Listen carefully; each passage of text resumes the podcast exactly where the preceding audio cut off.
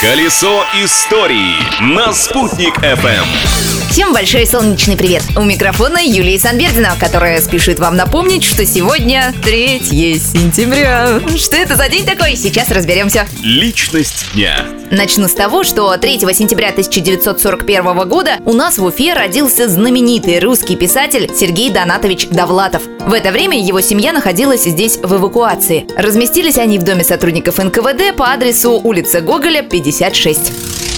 Уфа упоминается в его повести «Ремесло», где, со слов матери, пересказана следующая история. Во время прогулки мамы с маленьким Сережей им встретился мужчина, который попросил ущипнуть ребенка. Всю жизнь Довлатов верил, что этим мужчиной был писатель Андрей Платонов, который также находился в это время в эвакуации в Уфе. Именно это событие, по признанию Довлатова, предопределило его любовь к литературе. Следует отметить, что произведения Сергея Довлатова переведены более чем на 30 языков мира. Он единственный русскоязычный русскоязычный писатель, 10 рассказов которого были опубликованы в элитном американском журнале «Нью-Йоркер». Открытие дня.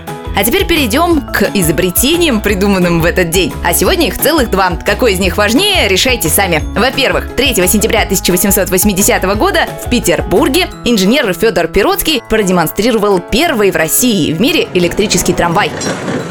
Низкая цена проезда, высокая скорость передвижения и экологичность сделали трамвай популярным по всему миру. У нас в Уфе первый трамвай появился в 1937 году.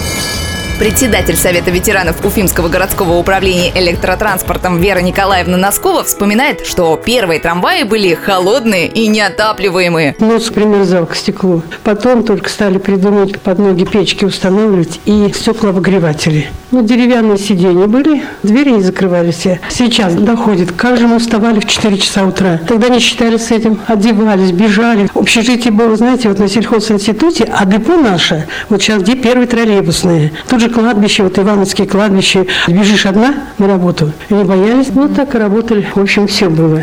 Первые трамваи в Уфе ходили по улице Ленина от здания почтамта до Пермской улицы. Это всего 6 километров, но тем не менее за первый год работы уфимский трамвай перевез почти 8 миллионов человек, при том, что население города в то время составляло чуть больше 200 тысяч.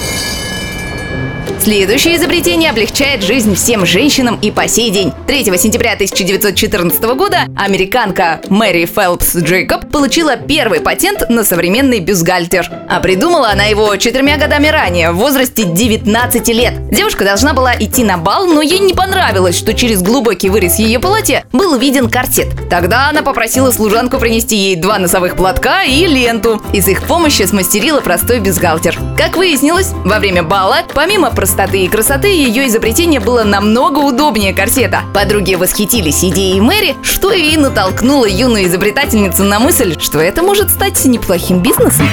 Вот такое оно 3 сентября. Историческую справку о четвертом дне сентября я, Юлия Санвердина, предоставлю завтра в то же время. На этом все. Продолжайте, пожалуйста, наслаждаться жизнью. Не стесняйтесь. Колесо истории на «Спутник FM.